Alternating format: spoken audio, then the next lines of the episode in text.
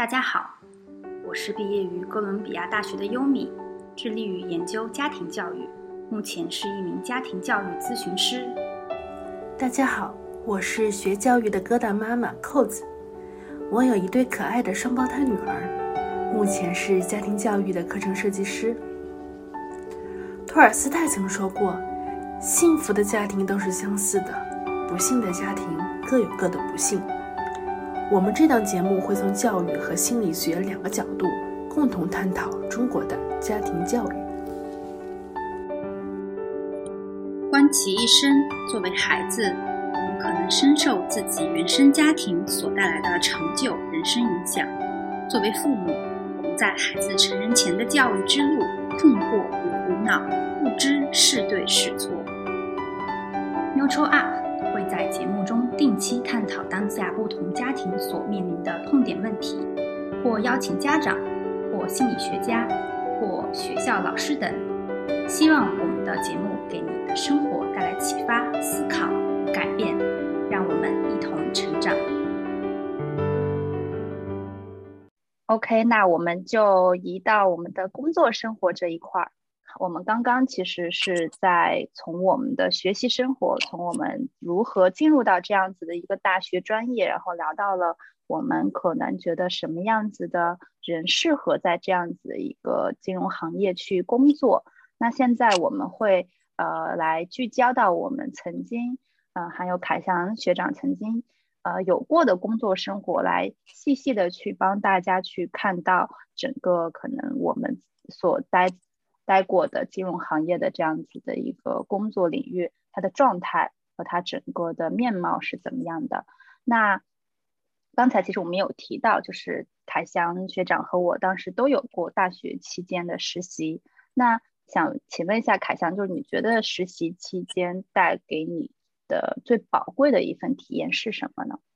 呃，我自己大学的实习呢，就是。呃，其实当时就已经大家对这个实习，就是特别是金融经济商学院的学生来说，其实大家对实习就已经很有概念了。所以我自己的角度来，呃，我自己的经历来看呢，就是我从大一到大三，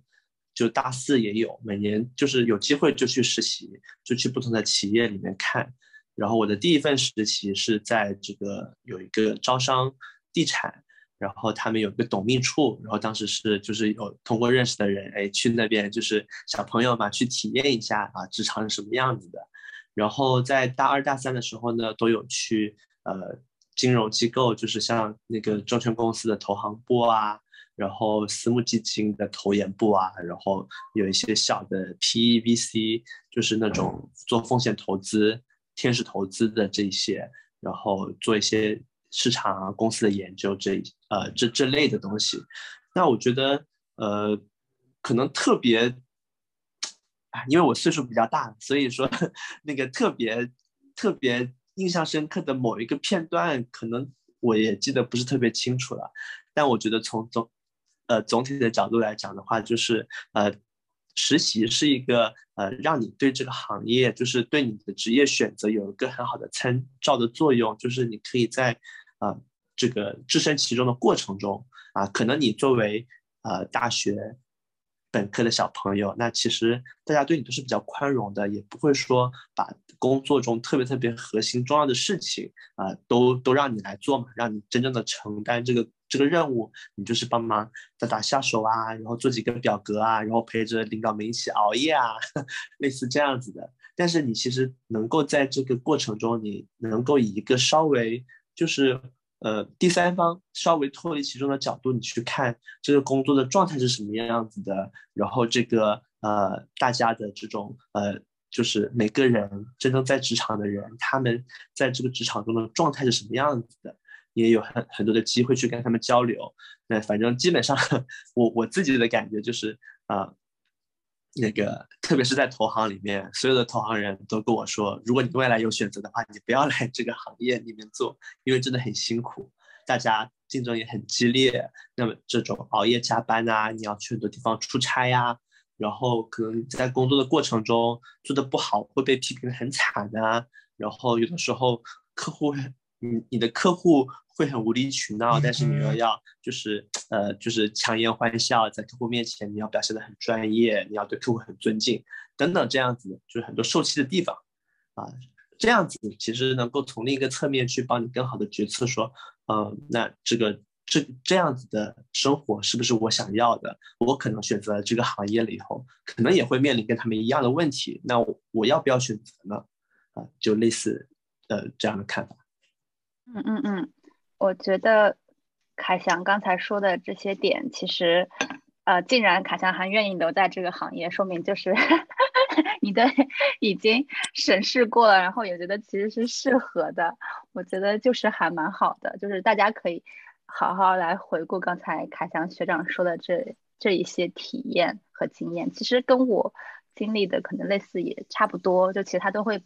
都会最开始都会对你很好，然后但是可能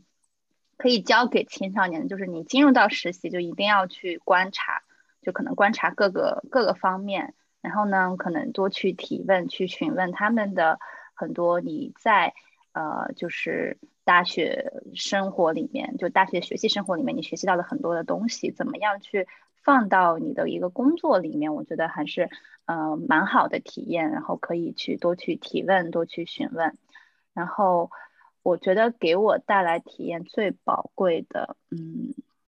最宝贵的，我现在还真的有点，我也是有一点忘记了，就是觉得最宝贵的是什么呢？最宝贵的可能就是帮助我认清我自己的一个。呃，想要做的一个工作方向吧，其实是一个不断嗯认识自我，然后呃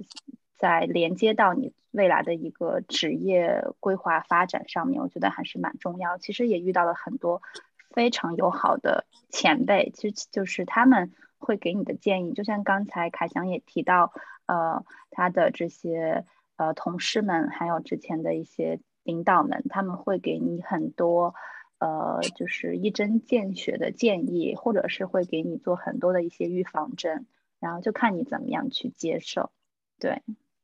对，其实实习呢，就是更重要的就是你的体验和你认识的人。那你说从真的要从实习里面，就是你真的能真的了解这个职业吗？我觉得其实是蛮难的。那跟之前大家谈到的一样，就是很多事情你要去真正的置身其其中。你才有个更就是特别深刻的感受。那其实像实习这样子的，呃，多是体验式的啊，能给你一个参考。所以我觉得大家就是如果有机会的话，还是可以去多多去尝试，有不同的实习经历啊。第一个就是让你了解的更多，然后帮助你去做决策。那么第二个呢，其实从另一个角度更实用一点的角度来看，就是你在。简历上面的放的东西也越来越多，那其实，在后面去面试啊，然后等等这方面的是有一定加分的。嗯，那看来实习的最大作用并不是完完全全掌握一份工作技能，而是去了解这个工作，是体验一下。一个是对内我是不是合适，第二个是对外观察一下这个行业的真正面貌是什么样子的。那凯翔的第一份的全职的工作是什么样子的呢？和你的大学的学习和实习经历有关系吗？嗯，我的第一份工作是那个美国的普华永道，呃，所以呢，其实跟以前的经历也稍微，呃，有关，也有一点关系，但是实际上也没特别的关系，因为因为那个我的实习经历都是在国内嘛，然后我的这个第一份工作是在美国的，所以其实我我自己想，就是在面试的过程中，其实没没怎么去谈，就是我以前实习会是什么样子的。但我我觉得，如果说我是在国内拿到第一份工作的话，那可能在比如说面试啊、交流的过程中，那以前的实习经历是比较被看重的，以及在你简历被筛选的过程中是比较被看重的。呃，那我觉得，呃，在美国普华永道的这个工作经历来看，其实它跟你呃就是在学校学的专业知识还是比较相关的，就是说，呃，如果就是呃。其实工作的很多内容，很多你要做的事情，它跟大学你不管是本科生、研究生学的东西，它其实还是有点不一样的。它的场景更具体，它它要解决的问题也是更清晰的。那那等于就是，我觉得从理论上来讲，如果你够聪明啊，其实它不是很影响你就是胜任一份工作。但是呢，从长期的角度看，就是哦，我们这一群新进来的这一群人，那么我们在里面工作，然后那肯定呃，大家就是领导们对你这这群小朋友，你有有不同的看法嘛？包括观察你的工作，包括你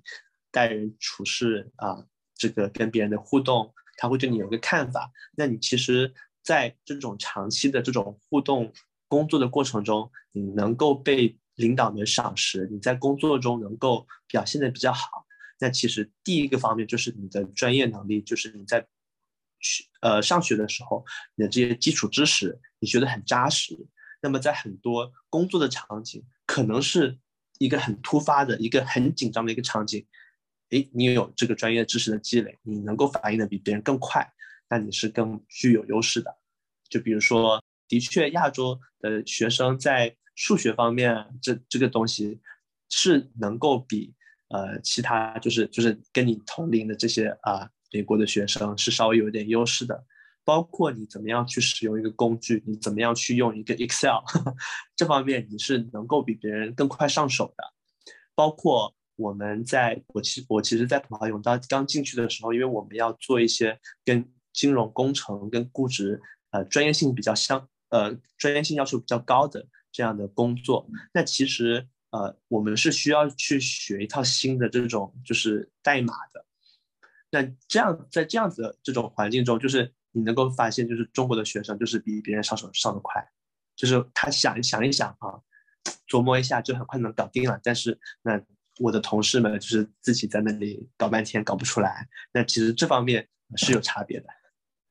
对我突然有一个很很个人的问题啊，因为我自己是理科背景。然后我的同学们纷纷在硕士和博士阶段，就是我们都没有学过经济，都纷纷转行了金融，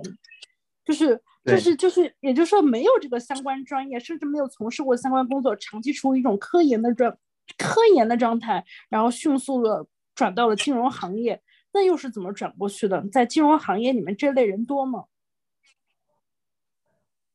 嗯，我觉得其实还挺多的。因为其实你看金融行业，呃，可能如果大家去看新闻报道什么之类的，那有个词汇叫做“金融民工”，对吧？它其实，呃，这个调侃它实际上从另一方面就揭示了，如果说你想要进到金融行业这一块敲门砖，是不一定有很强的这种，呃，就是专业的背景的。可能你想要胜任这份，就是你要能在这个工作里面你能做上事情。并不一定需要你是有金融的知识，你本科学的是金融，啊，你学艺术啊，你学英语啊，你都可以来做这个金融的工作。因为很多时候在工作的场景的时，你你进来，你作为一个小白进去，是你的领导告诉你你要做一二三四五六七，然后你就去做一二三四五六七。那可能就是在真实的工作环境中，一二三四五六七这些事情，它可能百分之八十是不需要特别强的专业知识的。但是从长期的发展来看，有这么多人他没有金融知识的背景进到这个金融行业里面来，大家一起啊，我要工作，我要有不同的在有不同的工作表现，然后我要在里面脱颖而出。那其实更高的概率就是我的金融知识比较扎实。那么在领导交代的一二三四五六七的工作里面，可能有几项是对金融知识要求比较强的，那你别比别人做得好。那你能够被赏识，然后你有这个啊更好的这个上升的潜力，那那这个是从从从那个就是总体的角度来讲，这这这是一个呃能能够想通的事情？嗯，那给我们家长的家长和同学的启示就是，呃，如果你暂时没有准备金融行业，你也可以先去尝试比他其他的行业，等到你准备好了，你还是有机会再进入的。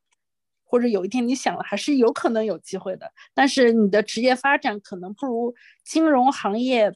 本就是专业学习的人那样的发展路径有更加清晰的一个状态，可能会有一些差异，是这样子吗？是的，而且现在很多的趋势也是如此，就是像比如说呃全球的这种很顶尖的银行、基金公司，其实他们在做校招的时候，他们已经开始在注意，就是说我不要去找金融专业的学生，我要找学法律的，我要去找呃，我要找学生物生物工程的，我要找学数学的。那么他们作为很顶尖的这种金融机构，他们能够确保说我在这么一大群人里面，我能够选到虽然是不同专业，但是特别聪明的学生。那如果他们进来的话，他们学习金融的知识，他们这么聪明，他们应该可以很快的上手，而且他们相对于那些就是学金融的人来说，他有其他学科的这个这个呃专业优势，那其实是一个对他未来的发展也是一个非常有竞争力的一方面。所以我觉得的确是呃，就是也不能讲的太绝对，就是如果说对普遍的金融民工来说，那金融专业是比较好的，但是啊。其实不同的专业也是可以来尝试金融这个行业的，然后但但就是说，你可能到了一定程度，你会发现，哎，的确我之前没有了解过金融的知识，那我的确在做一些事情事情上我是有瓶颈的，那我可以去学个 MBA 啊，或者是考个什么证啊，来去弥补，那也是可可能的一个发展的方向。嗯，确实就是我的很多同学们现在都是在医药行业。因为我本科是生物，都在医药行业去做一些呃投资啦这一类的金融行金融金融产品，去往一个特定的行业的金融模块去走。对的，嗯，就是我们刚才好像讨论过，这个金融行业里面是有些压力，然后加班比较严重，就是有些负面的，但是依旧留在这里，那是什么最吸引凯翔呢？是薪资水平吗？最关键的薪资水平还。还好吧，啊，就是其实薪资水平，第一个是跟你的公司有关系的，然后第二个是跟你呃所在的特别的职位也是有关系的。然后我觉得可能以我自己的薪资水平来看，就是能够保证我生活无忧嘛，啊，这个倒是肯定没有问题的。金融行业回报是相对比较高的，但是很多人就在讲，就是你加班又多，你可能算一下性价比，其实也不行，可能是吧，我也我也不知道。呃，但是呢，就是在你现实生活中，什么买房的压力啊，这样方面的，那可能就看你的城市。比如说，如果我在深圳的话，深圳的房价这么高，那我作为一个金融，就是我又不是呃金融的高管，那可能 买房是非常有困难的，那也是压力之一。那总体来讲，金融行业的水薪薪资水平肯定是平均是高的。对，其实。提到关于这个薪资水平，我觉得更重要的是，可能想问一下凯翔，对于这份工作的一种幸福感或者是这种价值感，你是不是会觉得非常的，呃，在这个行业有获得这样一份价值的存在性？我自己考虑的维度会有几个方面，第一个就是我自己的这个呃年龄和我职业发展的一个阶段。然后第二个就是这个行业，就是这个工作，它的就是呃，一个是收入水平，第二个就是呃，我这我我在这个岗位上未来发展的这个延展性有多多大，对吧？然后那从第一个方面，就是我个人的这个年龄和职职涯的这个阶段来说，那我应该现在我想想，我应该工作了有快。七年了，那其实我觉得可能在职业整个生涯中，前十年是一个积累的阶段。那可能可能就是你的薪资水平是可能前十年就不一定会有特别特别大的起色，然后在后面你会有一个就是比较快的增长，因为到后面你是属于啊到了一个管理层的阶段，然后会啊就会。的薪资就会发展的好一点。那在现在呢，其实关键还是一个你的能力，对吧？你的资历和你的一些就是处事方式的一些积累。那我觉得，那对于我这份工作，薪资还行，就是肯定我们我们有一些同学呢，他直接毕业了就去投行，那肯定他的薪资是没没没法说的，那肯定是比我高很多的。但是我觉得从发展的这个。呃，未来发展的这个阶段来看，我是属于这种，就是慢慢积累。然后，反正我我目前对自己的薪资的要求也没有特别高，也不一定说要特别怎么享受，就是够花就行了。对吧？然后还有一点点小小的储蓄，就每年慢慢存呗。然后呃，但是这份我在的这份工作，那对于我自己来说，我觉得是呃，就是能够接触的东西特别多，然后发展的潜力也很广，而且对我未来的发展是有很好的铺垫的。那我觉得目前整体来看还是比较满意。那当然有加班，然后有很多临时的工作啊，包括呃我们在做这个录屏的时候，可能我因为某件事情我就要马上就要去工作了，目前没有发生，这个还比较好。呃，那整体来看，就是你衡量一下对错啊，嗯，就嗯有有有，我觉得还可以整体。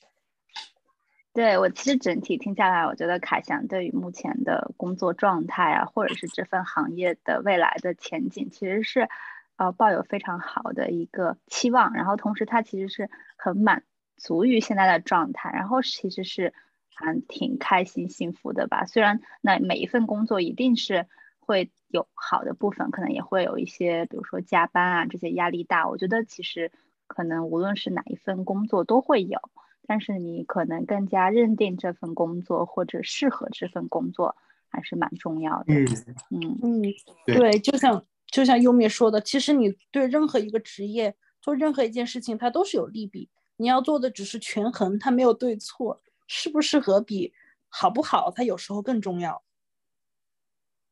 对，也没有，也不需要。就是太 push 自己，就是你的人生还很长嘛，就不一定说哦，我这份工作好失败啊什么之类的，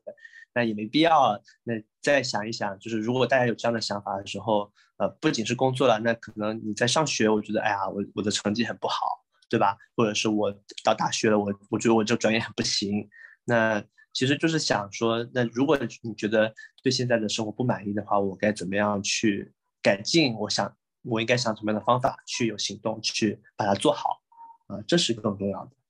嗯，是的，我想举个例子吧，就是我自己的一个亲戚，然后他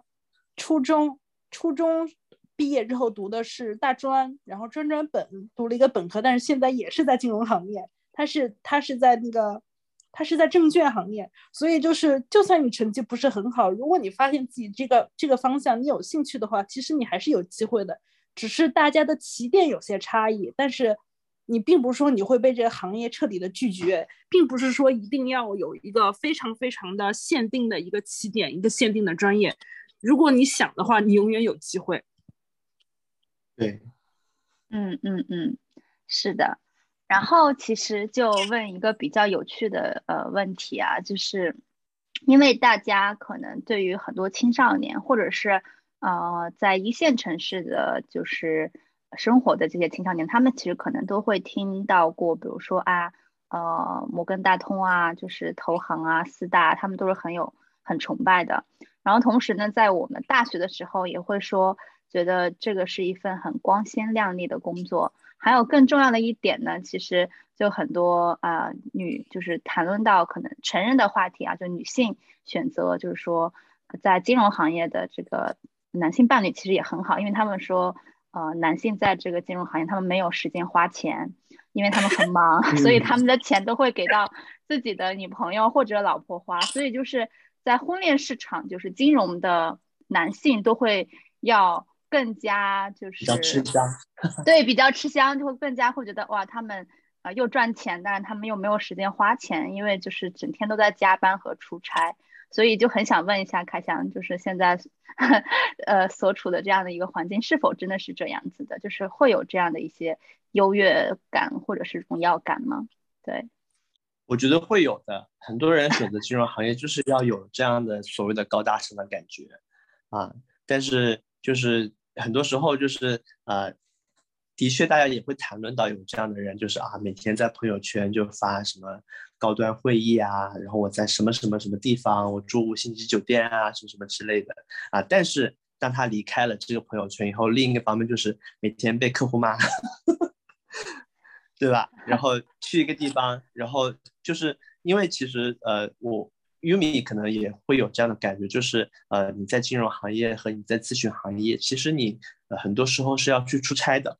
那么出差很频繁呢，其实对人的这种，就是给人的这种，就是负负能量是很多的，因为比如说嗯。你你在出差的过程中，他你不可避免的会遇到很多状况，比如说你嗯。超级堵车，然后你跟客户的会议就被推迟了，然后客户就会骂你，然后等等等等，有非常多意想不到的让你很抓狂的意外的情况。那这个很多时候就是你在那一个瞬间，你就会想说，哇，我工资的确是很高，但是我经历了这些就是 非常悲惨的经历，值得吗？就是我不想做了，就是很多时候都会这样子的 啊。嗯那是的的确也会有，嗯，对啊，很很多时候也会有什么在婚恋市场，然后啊，金融男对吧？然后又优质，然后可能也是就是因为可能金融行业竞争也很激烈，所以大家知道在金融行业里面做的这个男性、女性都是啊。经过社会的毒打和筛筛筛选了以后留下来的人，觉得啊都是优质的人，对吧？啊，跟这样优质的人一起结婚，然后组建家庭是个很好的选择。呃，但是其实你到后面就会觉得说，那就属于人生鸡汤了。就是很多时候你要去判断哪些东西是别人说的，哪些东西是你自己真实体验到的东西。那比如说你啊、作为一个女生，你觉得你找到了一个很好的金融男，然后这个金融男呢，他就是啊、各个资历又很优秀，然后又挣很多钱，然后他也经常加班，他不花，哎，你觉得跟这个人是挺好的。那你可能，但是你跟这个人真的在一起，男女朋友，甚至结婚了以后，你就会发现，可能两人性格合不来，两个人话根本讲不到一处去。你结婚就结了一个，就是你平常去花钱，对吧？那他其实跟你没在生活上，在很多的这种呃交流过程中，你们是没有触动的，没有没有这个发自内心深处的这种认同的这种，或者是呃这种熟悉的感觉，那其实那也没必要，对吧？你可能呃找了个穷小子，然后那大家呃其实，在生活上面是过得很开心的，你们能谈得来，然后怎么怎么样啊、那那也行啊。嗯嗯嗯，有的时候嗯金融男就会变得特别渣，因为他见识的花花世界太多了，对吧？那他他的选择，你你你你哪知道呢？万一他给你出轨了，给你戴绿帽子了，那也是有可能。嗯嗯嗯，是的，就还是挺奇妙的。就凯翔身在金融市场，给金融市场的 男性好像就是都给我们就是赤裸裸的展现在眼前，就非常的诚实啊！谢谢谢谢凯翔学长的这份 诚实，然后让我们的听众朋友们听的就是也是非常的开心啊！对对，我觉得。其实是这样，就肯定是有收获，还有遗憾。然后呢，我当时也是，也刚才也说过嘛。然后出差就是是我一个其实挺挺不挺不不是很很喜欢的一个点。还有真的就是你去，呃，有时候你其实是在作为呃乙方是去工作的，因为帮他们去进行审计。但是呢，其实，在这样的一个就是交流当中，然后有时候你可能会去一个比较高大上的公司，他可能也会很好的招待你。那有时候你可能去一个工业工厂，然后呢，他也不一定要怎么去，呃，就是对你有一个很好的判断，他就觉得你是来给我干活的，然后也避免不是不了的，你可能还需要跟他去进行一个呃争吵，尤其是他们可能他们的会计师啊，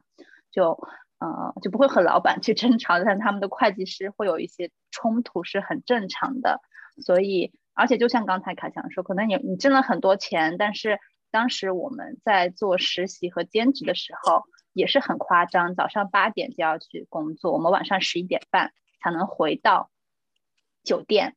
所以，其实就像我的领导会回到酒店，他。呃，就是女女上司啊，她跟我住在一间，她还要再继续把那些数据完成，她可能一两点才睡觉，然后其实就很很辛苦。嗯、然后呢，然后她也没有就是有孩子没有结婚，所以她在呃普华永道干了十年，后来她就辞职了，然后辞职回去开奶茶店，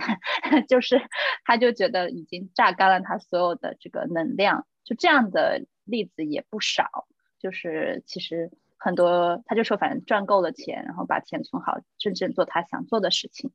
对，所以就是真的是看你自己的选择。然后他有荣耀的部分，就有你收获很多的部分，但一定也会有比较多遗憾的部分，或者是会让你可能身体健康有损耗的地方。对，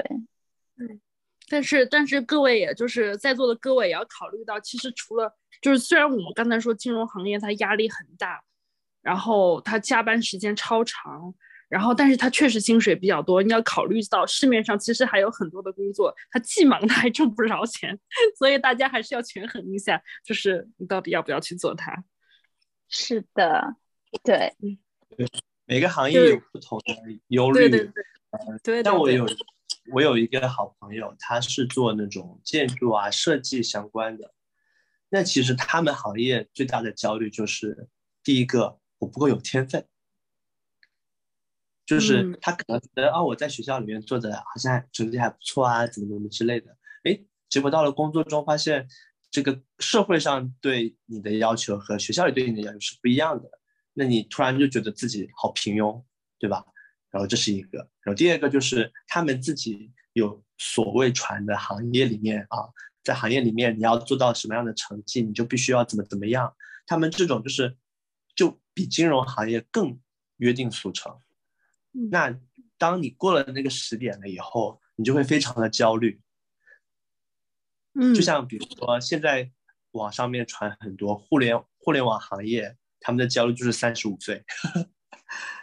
如果你三十五岁，你进不到互联网公司的中高层，说明你的人生就完了啊！大家就觉得很害怕。那的确就会有有有这样子的东西。金融行业可能也有，但嗯，好像没有被传的这么狠。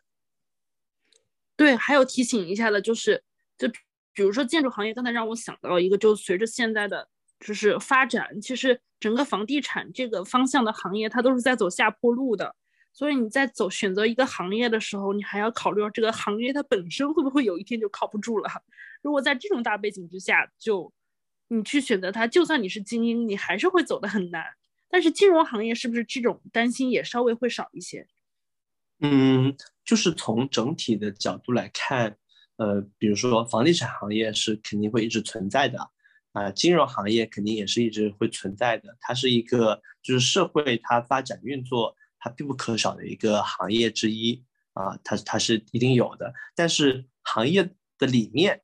它具体是怎么样的一个演化，其实都是有不确定性的。那比如说，呃，以前就是在好几年前，那有互联网金融嘛，大家不是有网上什么 P to P 平台，那后面的 P to P 平平台都爆雷了，那这个行业一下就没了，那这是有可能的。可能以前大家都觉得说，哦，我要去做这个行业，这个行业赚的钱好多，对吧？在金融里面，那后面发现这个行业走不下去了，这个小行业走不下去了，一下就没了，嗯，都是有可能的。但是从整体的角度来讲，金融行业是一直会存在的，那机会都是很多的。所以很多时候就是你把基础基本功打扎实了，那可能你到了这个行业里面，那行业可能会有。大大小小的波动，那只要你自己的能力比较扎实，那都能在里面安身立命的，没有问题。嗯嗯嗯，我其实在这里刚才听凯翔说的时候，就接着想要提问，就是你现在在这个行业当中一直支撑你的是什么呢？我觉得其实这个是很重要的。就刚才可能刚才凯翔说，比如说很多人为了说，哎，这个行业赚钱我就进去，可能。你没有去分析研究，或者是你其实也不知道自己到底想干什么，然后就随大流去了，可能忽然这个行业就倒，然后你再去找下一个赚钱的行业。就是说，看凯翔其实也是在金融的行业有坚持了，或者是做了七年，其实是一定会有一个动力，或者是一个很重要的一个热情，或者是你很很喜欢的一个东西在里面。这个是什么呢？就是可以让你呃在这个行业扎根这么久。然后你也想在之后可以继续在这个行业扎根。我觉得第一个是，呃，其实金融行业是属于，呃，就是各方面都需要掺杂一点点的吧。就是说，嗯，如果你，我们有很多同学，他可能一毕业去读了一个博士，然后就在学校里面当教授什么之类的，那他可能对你的这种，就是，嗯。学术的造诣，你的这个思维，然后你的聪明程度，你的这些科研的东西，他会要求的特别高。然后对你社会方面，你不需要跟大家都接交打交道打得很好，然后这方面你可以做一个很成功的教授。但金融行业呢，就属于一个呃，就是对你的综合能力要求比较强的。那这样子的话，我我觉得我自己在这样的一个行业里面去做，呃，第一个是呃有新的挑战，有新的有有每天有新的事情可以做，你有新的东西要去解决去克服。那我觉得我不会因为在这个行业里面待久了，我就会觉得哦，我每天就是做一些很事务性的工作，然后就会很无聊。那的确是不无聊的。然后而且呢，你在这个行业里面，你会去呃会逼着你去想很多未来的事情。那我觉得，呃，这对我来说就是我会我会觉得比较喜欢。然后他从，呃，的确从这种呃回报薪资方面，他能够保证你就会不不不会老是因为这个发愁，对吧？而且从从金融这个行业，我也能够去接触各个不同行业里面的一些东西，因为各个行业里面的东西都是有金融的业务在做的，啊，那其实你能够去了解的东西，能够看的东西。然后你未来能够展望的东西是挺多的，我觉得是一个很好的状态。嗯，好的，谢谢凯翔。好的，那非常感谢我们今天的嘉宾凯翔学长。我觉得今天的这一期的呃一个呃圆桌对谈其实是给了非常多的干货的，然后也建议大家可以收藏保存，然后之后在需要的时候可以去听，因为其实里面有很多的。呃，专业术语，但是我们都会有一些解释在其中，然后大家也可以去查询，其实是呃非常呃信息满满的一期。那相信呢，也会给我们的家长还有青少年的学生，可以有一个很好的一个种子可以埋下，同时呢，也会给你们一些呃未来的一些期望，可以去预预览一下。如果你选择金融行业，它其实是分很多种。呃，很多类型的。那如果你选择这个行业之后的一个生活，或者是你需要去学习的一些内容是哪些？好的，嗯，那如果大家喜欢我们的播客内容的话，请呃记得订阅。同时，如果对家庭教育还有家庭咨询涉及到职业规划感兴趣的小伙伴，也可以私信我们获得。好的，那我们今天的播客内容就到这里就结束了。非常感谢我们的嘉宾，也感谢呃我们的主持人扣子老师。好的，那大家可以 say goodbye，我们下期再见。下期再见，拜拜。拜拜。